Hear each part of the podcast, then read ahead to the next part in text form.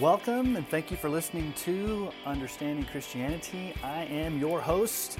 I'm Pastor Sean Cole. I'm the lead pastor of Emmanuel Baptist Church in Sterling, Colorado. I also serve as an adjunct instructor at Colorado Christian University. Thank you for listening to Understanding Christianity today. Uh, a few podcasts ago, I began to do a series on famous theologians and famous pastors that have influenced me or affected me. We looked at some famous theologians that have impacted my life personally and theologically and ministry wise, and we looked at uh, Dr. Martyn Lloyd-Jones, we looked at John Owen, and today we're going to look at Jonathan Edwards. Uh, Jonathan Edwards really was the father of America's first great awakening.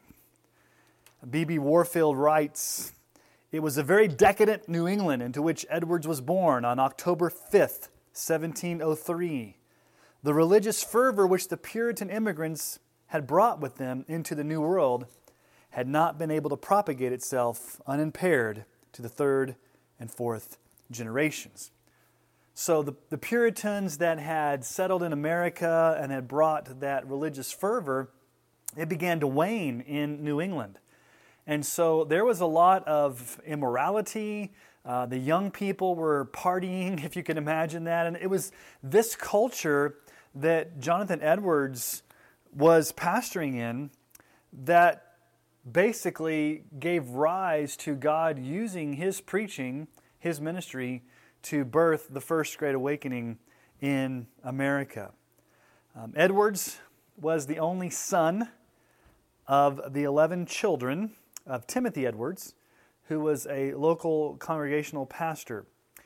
And Jonathan Edwards, as a youngster, which is really amazing, he began to study Latin at the age of six. Then he gained a respectable knowledge of Greek and Hebrew by the time he was 13. So think about that. If you're listening to this podcast and you have a 13 year old, or maybe you're 13, he knew Latin, Greek, and Hebrew basically by the time he was a, a seventh grader.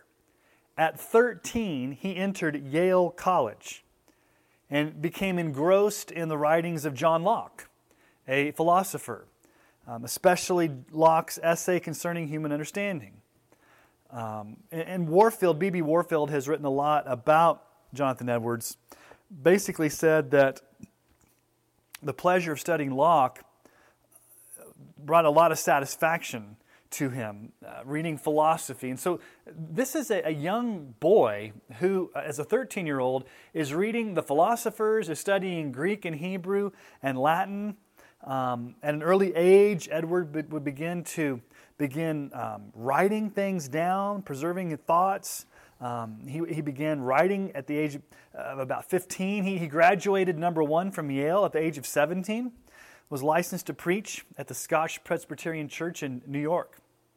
And shortly thereafter, um, he became the co pastor with his grandfather, uh, Solomon Stoddard, at the Congregational Church in Northampton, Massachusetts.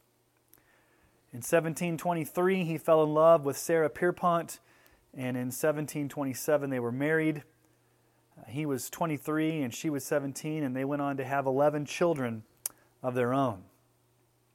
In his teenage and young adult years, um, Edwards wrote a journal, which later became published as um, a personal narrative and resolutions, which really gives his testimony of saving faith, um, his, his desires, his resolutions, his basically just like you would be writing in a journal, your aspirations as a young man what you want to do with your life for God. And, and here's what he says in, in one of the personal narrative.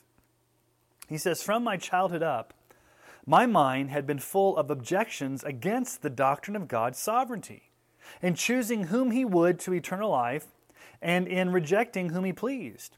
It used to appear like a horrible doctrine to me. And yet there's been a wonderful alteration in my mind in respect to God's sovereignty from that day to this so that I scarce ever have found so much as the rising of an objection against it, in the most absolute sense. In God's sovereignly, showing mercy to whom He will and hardening whom He will. Absolute sovereignty is what I love to describe to God, but my first conviction was not so. like most of you that are probably listening to this podcast. You began your Christian life maybe with a more Arminian leaning theology, or you bucked at the idea of God's absolute sovereignty, and that's the way Jonathan Edwards was. And he's very clear in his writings that I used to think it was a horrible decree, God's unconditional election of certain sinners to salvation and passing over others. But he says, now I, I can't not believe that doctrine because I see it everywhere. But I was not inclined to have that when I first got saved. His personal time with God demonstrated to us a man who was truly uh, had a devotion to Christ. Um, he would he would to write this, and also in the personal narratives in his resolutions. He said, "quote I spend most of my time in thinking of divine things year after year, often walking alone in the woods and in solitary places for meditation, soliloquy, and prayer, in conversations with God. And it was always my manner to sing forth." My contemplation. I was almost constantly in outburst of prayer wherever I was.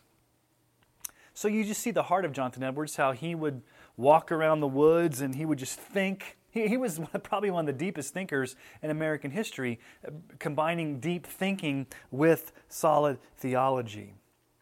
Between the years of 1722 and 1723, Edwards compiled over 70 personal convictions which would go on to be called resolutions. Now, there's a lot of controversy over the resolutions. Some, sometimes these can be a little bit legalistic. These can be a little bit maybe too intense. Uh, this was, you know, a young man writing down what he wanted to do in his life. And so let me just give you some examples of those. Um, resolution number four resolved to never do anything, whether in soul or body, less or more, but what tends to glorify God. That's a good resolution. That's from the scriptures, 1 Corinthians 10 31. Resolution number five resolve never to lose one moment of time, but improve it the most profitable way I can. Resolution 32 resolve to be strictly and firmly faithful to my trust, that in Proverbs 20, verse 6, a faithful man who can find may not be partly fulfilled in me. Just some examples of some resolutions that he personally wrote down of how he wanted to be a godly man, how he wanted to spend time with the Lord. Um, maybe it's excessive to have 70 of them. Um, you know, a lot of times we make one New Year's resolution, and so uh, there, it's a controversial issue. Um, Jonathan Edwards is not without controversy in the Reformed um, world based upon some of his more uh, pietistic views that, that may have been taken to an extreme. Um, in, in 1729, at the death of his grandfather, remember he was co pastor with his grandfather, um, Edwards became the senior pastor of what would have been considered a megachurch by today's standards. It was the Congregational Church of Northampton. It was probably the most influential church outside of Boston. At that time, it had uh, 620 members, most of the adult population of the town. And, and when he would preach, he would deliver usually a two hour long message each week. He would catechize the children in the church, he would counsel people in his study. Um, he did not engage in house to house visitation because he felt pastors should consult their own talent and circumstances. Uh, you, you could tell he understood his limitations. He was a writer, a thinker, and a preacher. And so it appeared to him that he could do the greatest good of the souls of men and promote the cause of Christ by preaching and writing and conversing with persons under religious impressions in his study. And so, maybe an imbalance there in pastoral ministry in Jonathan Edwards. And a lot of us may be like that. Um, I will be very honest with you on this podcast. Um, I tend to like to hold myself up in my study and read books on theology and study the original languages and prepare for messages and read and think and study that you can get so much involved in life in your study that you don't get out of your study and do evangelism, do visitation. Um, obviously, I do all those things as a pastor, but sometimes different pastors are more um, just, just gifted in different areas.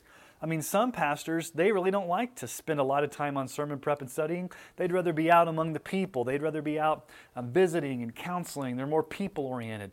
Uh, some pastors are more, you know, book and study oriented. Some are more missions, you know, missions oriented. And so it really just depends on how God has gifted you. But um, regardless of, of, how God has gifted you, if you're going to be a pastor, you need to learn to um, excel or at least um, do well in all of the areas of pastoral ministry.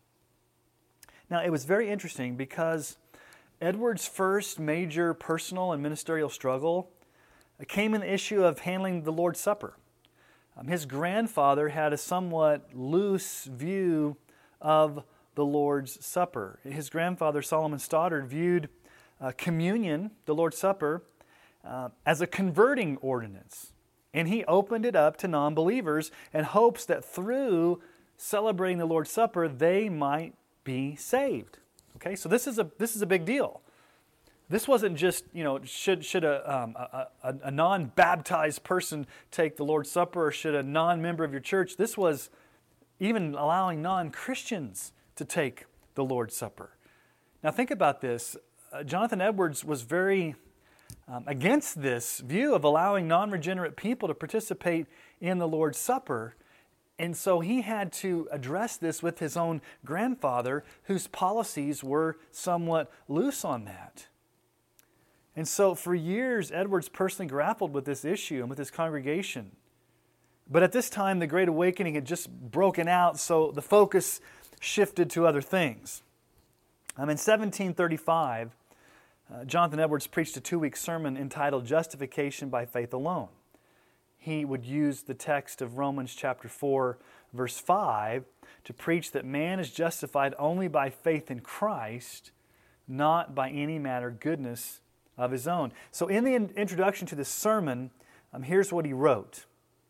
He wrote that God of his sovereign grace is pleased in his dealing with the sinner, so to regard one that has no righteousness that the consequence shall be the same as if he had that righteousness.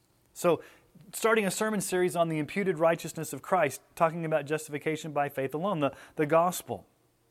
And the overarching theme in this sermon was again uh, the sovereignty of God and the salvation of sinners. Now, what would happen during this time was that people were beginning to have their eyes opened by the Lord to their own sin they were coming under conviction. There were numerous conversions. And so there was a, um, a revival, if you will, an awakening that broke out. And so more than 300 people uh, got saved during the early months of the First Great Awakening. And there were a lot of naysayers. There were a lot of jealous pastors. There were a lot of men that didn't like what was happening, and so they condemned Edwards. They uh, basically downplayed revival. And so Edwards had to spend a lot of time defending the work of God in this spiritual outpouring. One of his critics was Reverend Thomas Prince of Boston. And in 1743, um, Edwards wrote an open letter to Reverend Thomas Prince, explaining the revival, explaining what was happening trying to tell him how God was moving and, and converting a large amount of young people. And this is what he wrote.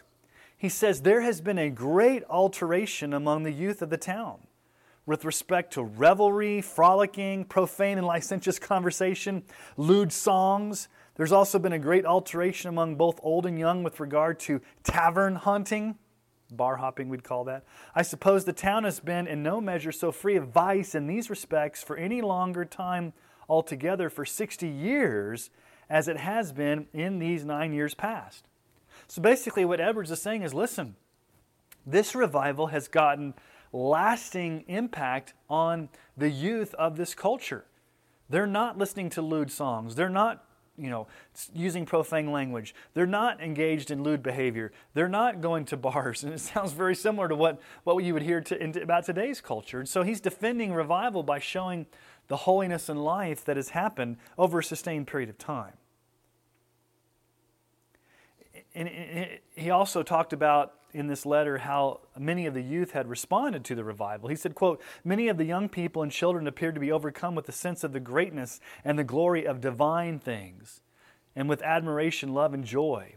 At the same time, many were overcome with distress about their sinful and miserable condition, so that the whole room was full of nothing but outcries, faintings, and the like. Now, this is where some things got um, Jonathan Edwards in trouble with the culture of his day, because this weeping, wailing, grieving over sin, this was unusual for um, New England at that time. And it caused many to look at disdain with this revival. Um, and so Edwards formally responded to the critics with probably his most famous book or his most famous work, a treatise concerning the religious affections. Now, I'm going to talk a little bit about what these religious affections are, but I, it's a very hard book to read. It's very Jonathan Edwards is difficult to read. Um, if you want some deep, difficult reading, when you read the religious affections, I'll be honest with you, you start to read and, and you get about a paragraph in, you're like, I have to go back and read what I just read because I'm not quite tracking with what I'm saying. So you have to be very, very persistent and observant when you're reading Jonathan Edwards. But let me just kind of give you some summary. There, there's five uh, major issues that can be present in the lives of a church or individual which do not constitute true religious revival. Okay, so when you think about counterfeit revivals happening today and all the different crazy word faith things that you may see um, on television or whatever, uh, these revivals that are popping up, uh, these things um, are, are phenomenon that, that, that carry a lot of things that happen with them that may be kind of aberrant or weird or false. And so, what Jonathan Edwards is tempted to do is say, listen, in true revival, here's what happens and here's what doesn't necessarily have to happen. And so the first thing he would say is just because emotions or feelings are raised to a level of spiritual high does not mean that revival has occurred. He says, quote, there are religious affections which are very high that are not spiritual and saving. There may be religious affections which are raised to a very high degree, and yet there be nothing of true religion. And he, he uses the golden calf episode in Exodus as an example, along with the fervor of those at Palm Sunday who one week later cried, Crucify him. So just because there's heightened emotion doesn't necessarily mean there's revival. You can have a lot of people in a room being very emotional and not have true religious conversion. And when he uses the word religious affections, um, I'll define, maybe it's probably good to define that here, even though I'll try to talk about it here in just a moment affections are not necessarily emotions, but they're close. Um, what he's talking about is true, heartfelt devotion and passion for Christ that comes as a result of truly being converted, truly being regenerated, that's truly of the Holy Spirit. Not just this false hype or this pseudo emotional experience, but true regeneration by the Holy Spirit that causes people to truly become Christians and to have that devotion for Christ that is empowered by the Holy Spirit. That's what a religious affection is. He says, secondly, great effects on the body certainly are no sure evidence that affections are spiritual. Um, some people believe that they experience something supernatural or unexplainable, or they, they start to shake then true spiritual transformation has occurred. And he would say, Jonathan Edwards, what they may have been subjects of may indeed not be from themselves directly, but may be from the operations of an invisible agent. There are other spirits who have influence over the minds of men besides the Holy Spirit. We are directed not to believe every spirit, but to try the spirits, whether they be of God. Just because someone uses Scripture to prove his or her point and an emotional response is given does not mean that revival has occurred. Um, Edwards uses the example of heretical teachers used by Satan to distort the scriptures. He also says that just because you're singing praises to God does not necessarily mean that you've truly been saved. So there's a lot of things that can happen in quote unquote revival that, that don't necessarily mean revival or true spiritual awakenings come. Just because there's emotion, just because there's singing, just because there's even physical manifestations, those things don't guarantee anything regarding the true work of God. So, what does actually constitute true spiritual revival or awakening? Well, Edwards would say that the first objective evidence is an acute awareness of sin and hell, and then an overwhelming sense of God's perfect love for the sinner. In other words, salvation does not become, you know, what am I going to get out of this? But it's this whole idea that I am a sinner and I'm under God's wrath. And if He does not save me from my sin, which I cannot save myself, I will die and spend eternity apart from Him in hell. And you become overwhelmed in sovereign election that God has chosen you to be saved, and you develop this gracious gratitude that comes in obedience to Christ, where you expect persecution and you develop endurance. Edwards would hearken back to the Lord's Supper episode that I talked about earlier of unregenerate sinners um, hypocritically praising God and acting holy, even though they're partaking of the Lord's Supper. He argues that without a change of nature, man's practice will not thoroughly be changed. This is what he writes. He says, We need to make a full choice as our only Lord and portion, forsaking all for Him, and in full determination of the will of Christ on counting the cost, embracing it with all its difficulties, as if we were hating our dearest earthly enjoyments and even our lives, for Christ, giving up ourselves with all that we have, wholly and forever under Christ, without keeping anything back, and the great duty of self denial for Christ. Probably Edwards' greatest contribution to theology was this whole idea of the sovereignty of God. As time went on, after the First Great Awakening, which lasted around nine years, he became somewhat disillusioned with his church for, for not showing any enduring or lasting evidence of true change. And he felt that it was his duty as pastor to lead people back to the truth, especially in the area of celebrating the Lord's Supper. They were still non believers doing that. That remember that practice that his grandfather set up of non believers taking the Lord's Supper, it took him a long time to work through that. So, after two years of battling leadership after the First Great Awakening, on June 22, 1750, the church voted him out as their long term pastor. Can you believe that? Jonathan Edwards was voted out of his church. Your church experienced nine years of revival and spiritual awakening. You'd seen the move of God, and yet, this theological issue of the Lord's Supper that was stemmed all the way back from a practice that his grandfather had led to the church actually voting him out. Well, two weeks later, he preached his famous farewell sermon. And this was his admonition. He said, quote, May God bless you with a faithful pastor, one that is well acquainted with his mind and will, thoroughly warning sinners, wisely and skillfully searching professors, and conducting you in a way to eternal blessedness.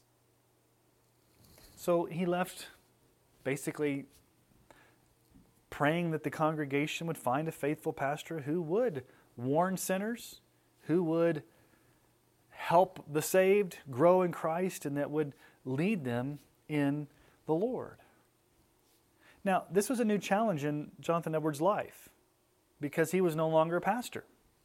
So, he became a missionary to the Native Americans, the Indians on the frontier near Stockbridge. And this is where he enjoyed his most prolific writing.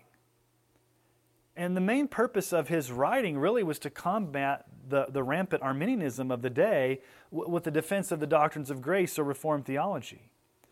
Um, he wrote some of his most um, powerful writings during that time The Freedom of the Will, original sin, the end for which God created the world, and the nature of virtue. He was also the biographer of the life of David Brainerd, a missionary to the, to the Native Americans who was actually engaged to Jonathan Edwards' daughter. Um, the Life of David Brainerd, which Jonathan Edwards wrote, influenced many missionaries like William Carey and David Livingstone and, and Andrew Fuller.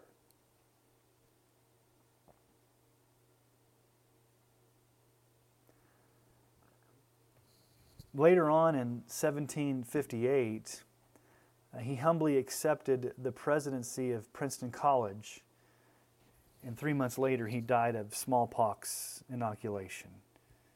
But his influence upon American Christianity was manifold, in that his preaching unified New England under a common purpose for the first time ever in the nation's infancy.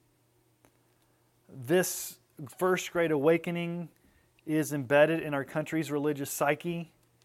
It provided an impetus for the westward expansion of the gospel into areas such as Kentucky, Tennessee, and Missouri. Uh, Princeton College evolved, what he was the president of, evolved into a bastion of old line Calvinism, where B.B. Warfield and others emerged from.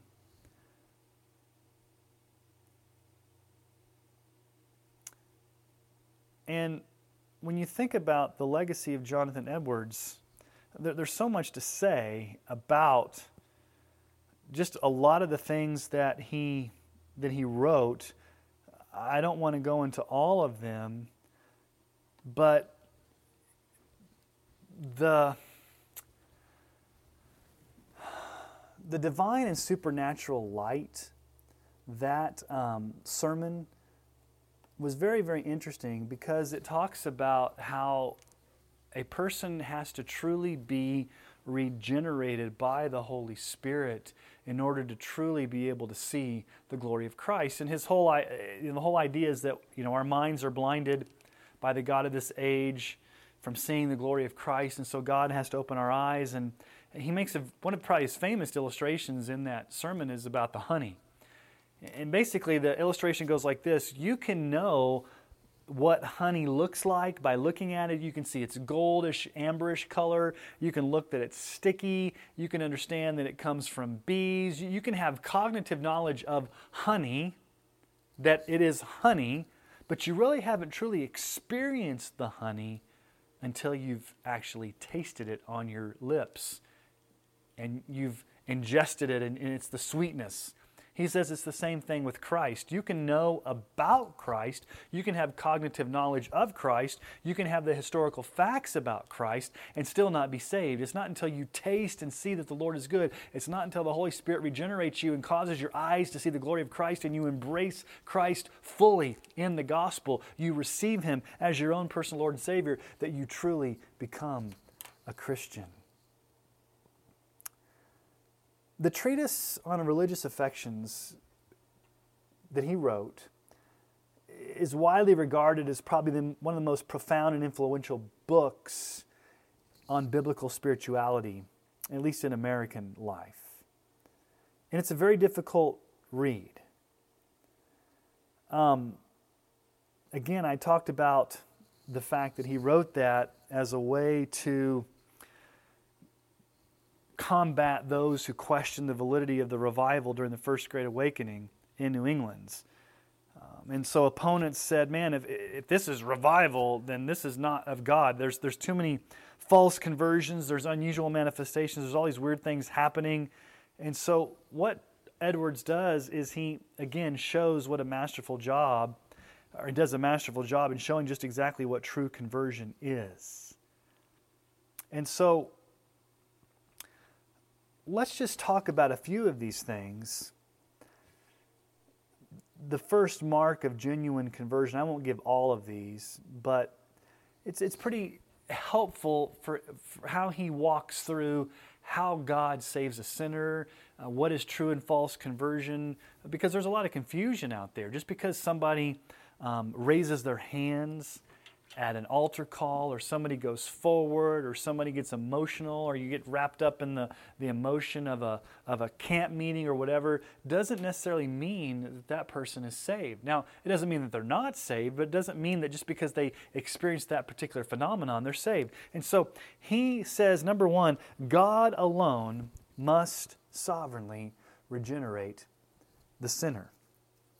Conversion does not come about by human nature, emotionalism, or even understanding of biblical knowledge, but by the monergistic work of God. And so the Bible is very clear that our regeneration is the sovereign working of God alone.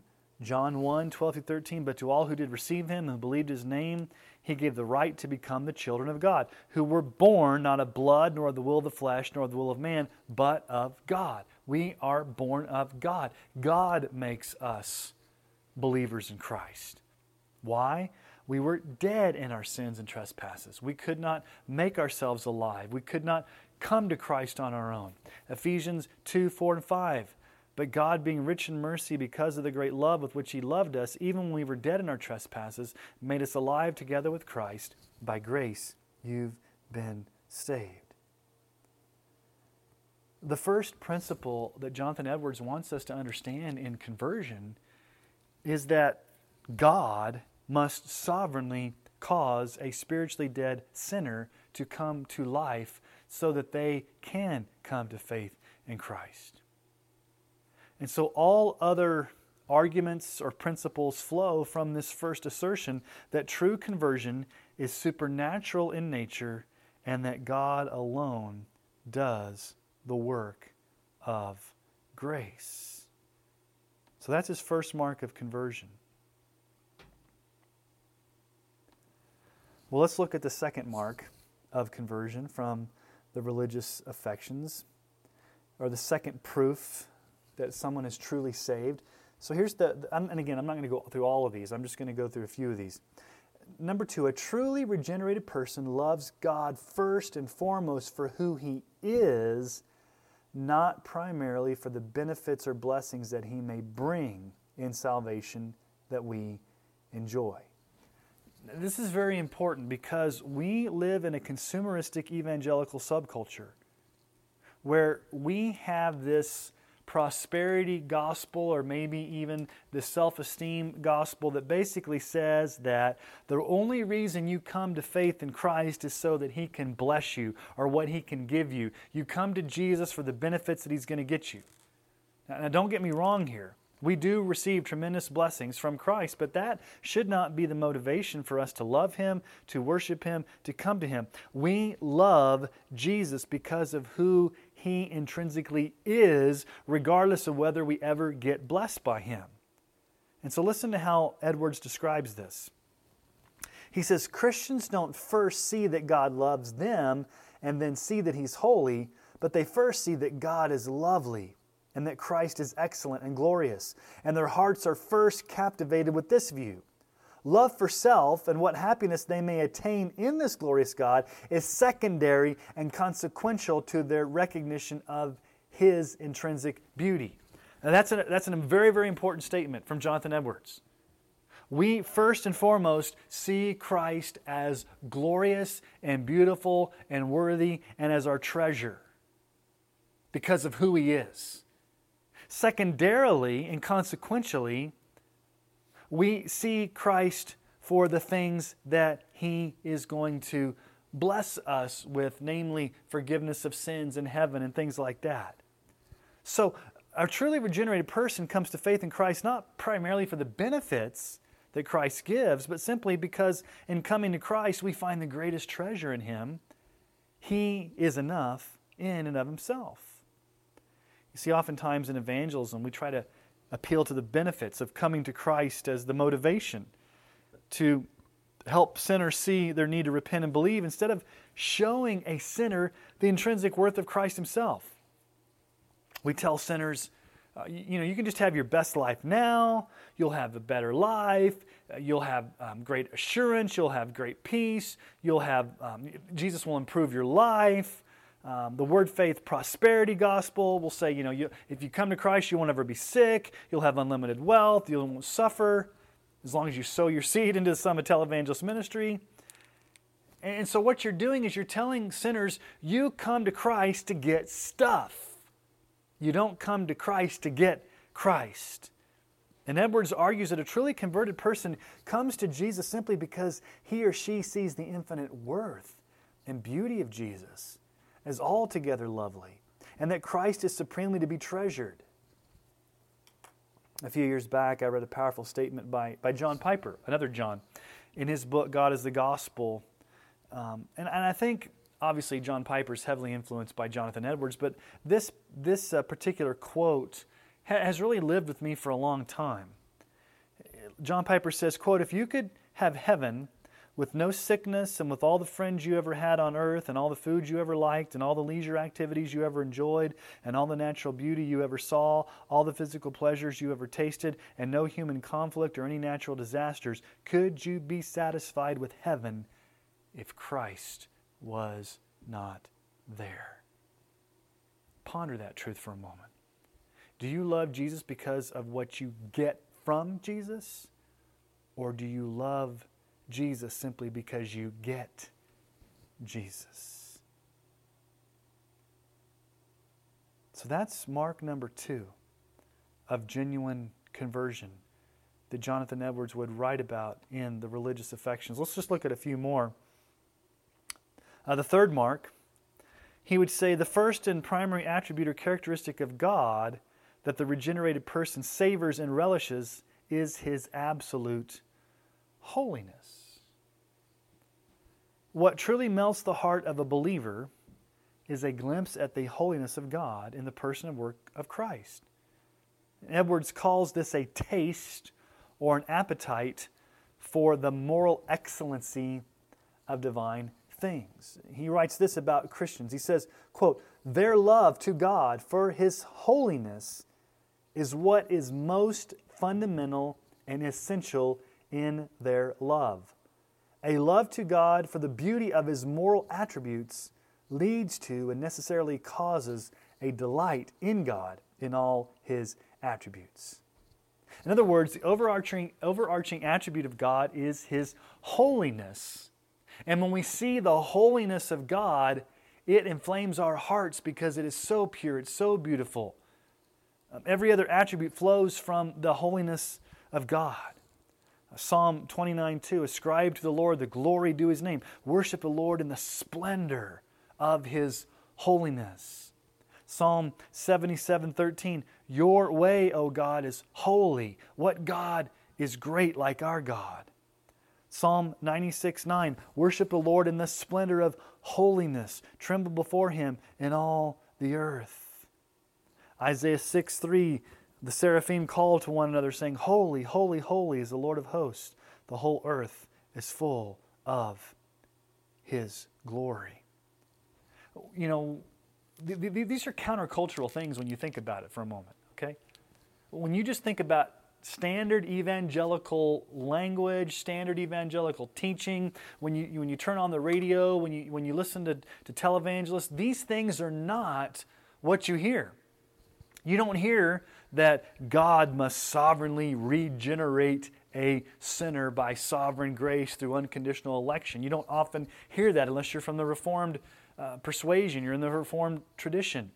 You don't hear you come to Christ because it's Christ, not because of the benefits that He's going to give you. You don't hear that the, one of the chief things that warms the heart of a believer is that we savor, we enjoy, we find pleasure in the absolute holiness of God because He's intrinsically and morally excellent. These are just things that we don't uh, think about. Edwards would say this quote, What will melt and humble hearts of men and wean them from the world? And draw them to God and effectually change them is relishing the sweetness of God in Christ in all his holy perfections. Okay, think about what it means to be weaned. What's going to wean you off the world?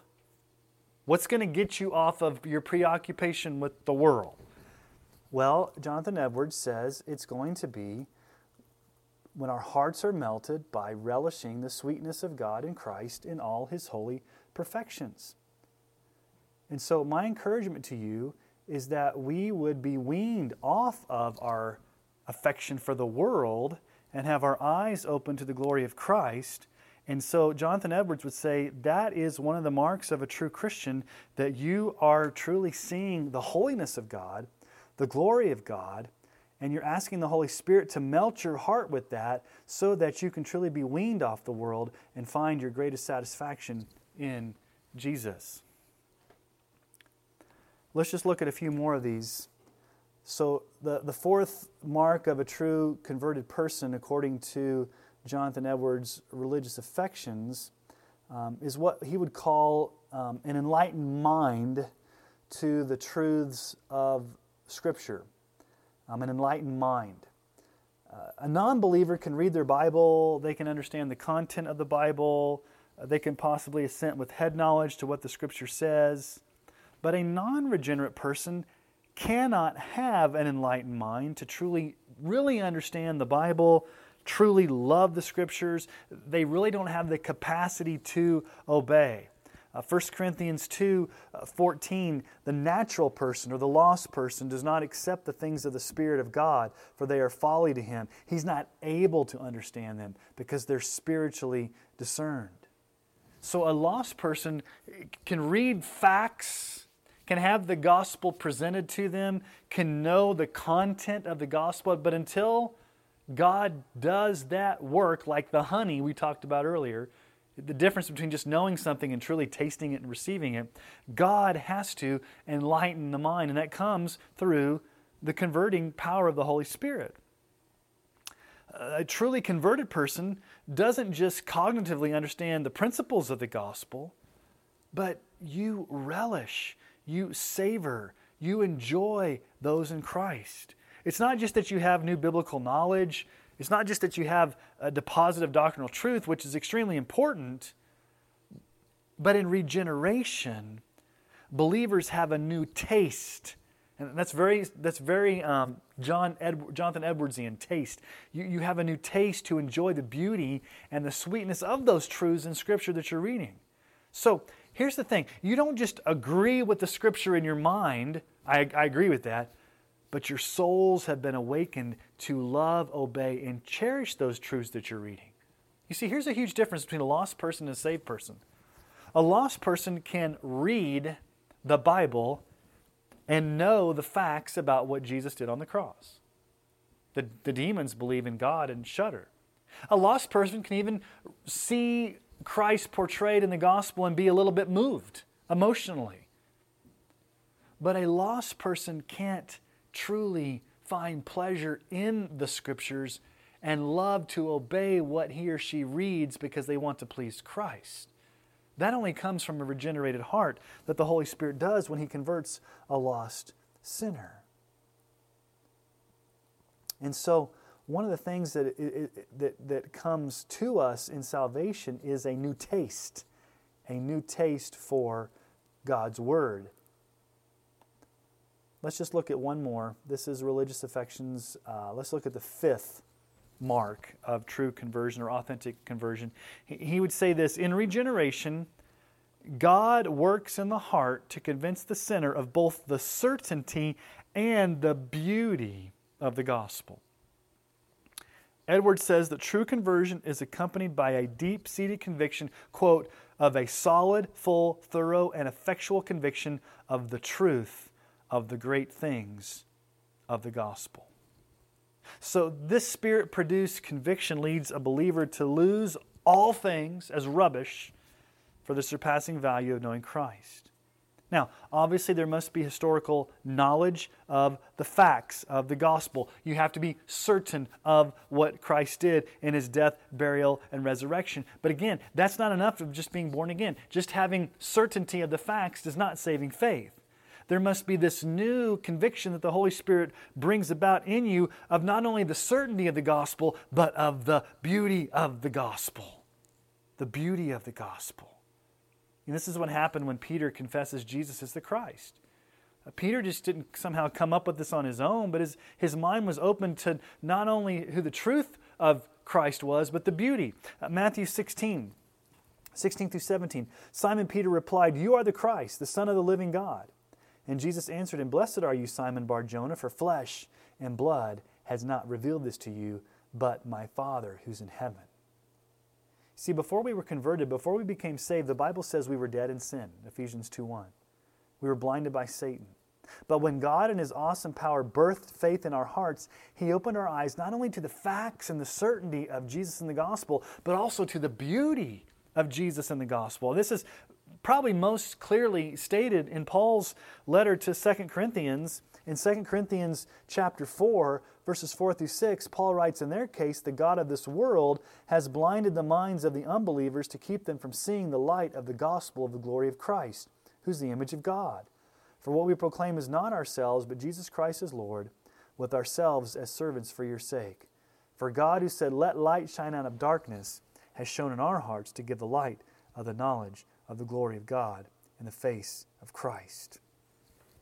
When you become a Christian, when the Holy Spirit turns that light bulb on, you, you now have the knowledge of the light of the glory of the gospel in the face of Jesus Christ. This is a spirit birth knowledge produced within us that results in heartfelt and strong conviction that the gospel is not just true, it's not just certain, it's not just a historical fact, but it's also beautiful and glorious. And so, as believers, we need both. Okay? We need to have the assurance, the certainty that what we believe about Jesus in the gospel is actually true and actually rooted in historical reality. We have to know that it's certain, but we also need to have this truth become precious and beautiful and glorious to us. You know, a very elementary way of saying it is that we need to have both heart and head knowledge of the Scriptures. The truth of the Scriptures must inform our minds so that we are certain, but they must also inflame our hearts with the passion for Christ. Now, we learn the Bible not just for information, yes, but also for transformation. And once we've been transformed by the sovereign regeneration of God's Spirit, He produces within us a solid confidence and conviction in the truth of the gospel. Jonathan Edwards would say this quote, To have a conviction so clear and evident and assuring as to be sufficient to induce them with boldness to sell all confidently and fearlessly to run the venture of the loss of all things and of enduring the most exquisite and long continued torments, and to trample the world underfoot and to count all things but dung for Christ. That commitment to give up all, to see everything as a loss compared to the surpassing worth of knowing Christ, comes from the Holy Spirit opening our eyes to not only the certainty of the gospel, but the beauty of the gospel. One of the clearest proofs that you and I have been born again is that we see in Christ the greatest treasure worth pursuing. And we not only believe the gospel to be historically true, but also worth giving up everything else as dung, as Paul would say in Philippians 3, to gain Jesus as the greatest prize. Paul says in Philippians 3, 7 through 9. But whatever gain I had, I counted as loss for the sake of Christ. Indeed, I count everything as loss because of the surpassing worth of knowing Christ Jesus my Lord. For his sake, I've suffered the loss of all things and count them as rubbish, in order that I may gain Christ and be found in him. Not having a righteousness of my own that comes from the law, but that which comes through faith in Christ, the righteousness from God that depends on faith. You see, non believers may admire Jesus as a good teacher. They may even assent to the historical facts of the gospel. And they may have some certainty as to if it, that it's true. But they in no way would give up all for the surpassing worth of knowing Christ. That is only true of someone who is truly born again. So these are some of the marks of genuine conversion that you see from Jonathan Edwards in his religious affections. I often like to go read some of Jonathan Edwards' sermons, um, his work on the freedom of the will. Uh, Jonathan Edwards is very famous for making the, the statement that a, a person chooses based upon their nature. And so, if you're a lost person, if you're dead in sin, if you're enslaved and in bondage to the devil, if you're lost, you're always going to choose based upon your nature. And what is your nature? Your nature is lost. So you're always going to choose based upon what you want to do in your lost state. And you'll never come to Christ unless God overcomes that lostness, that deadness, by sovereignly regenerating you. So, in a way, humans do have freedom. We have freedom to choose, but we're always going to choose based upon our nature. So, if anybody's going to choose for Christ, if anybody's going to come to Christ, he or she must have their nature changed so that their choices will change. You can't change your nature, only God can do that in sovereign regeneration. And once God changes your nature, causes you to be born again, overcomes that deadness, then you freely choose out of that new nature. You come to Christ, you trust in Jesus, you freely repent and believe, but it's because your nature has been changed sovereignly by God. That's Jonathan Edwards, the freedom of the will. Well, we could go on and on about the legacy of Jonathan Edwards. Again, he's somewhat of a controversial figure just because um, he's probably the, most people consider him the greatest mind, philosophical and theological, that America has ever produced. And he's very difficult to read, he's very profound, but he has left an impact on American Christianity. Some in the Reformed tradition would say, you know what, we really don't agree with everything Jonathan Edwards says. He may have gone a little bit too far on some things, but you can't deny the fact of his impact, his imprint on American Christianity. So I'd encourage you to go online. You can go online to monergism.com or just type in Google, uh, read some of Jonathan Edwards. If you want to go, go read some of his sermons first. Those are a little bit easier to read. The Religious Affections is very, very difficult to read. Um, you can go read um, a lot of things that Jonathan uh, or that John Piper has written on Jonathan Edwards are helpful as well. And so I'd encourage you to get familiar with uh, Jonathan Edwards, the father of the first Great Awakening in America. Well, thank you for listening to Understanding Christianity. I hope this has been a helpful podcast, um, diving into the the world of the of historical figures that have impacted me uh, personally and theologically. And so um, I, I, hope that you have been blessed by listening to our podcast. You can contact us at seancole.net. You can go to the Understanding Christianity Facebook page.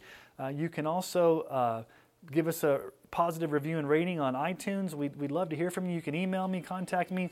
Um, we'd love to get feedback from you to help us know what other topics we could be doing on a future podcast. Well, until next time, may the Lord bless you and keep you, cause his face to shine upon you, and would you keep your eyes fixed on Jesus?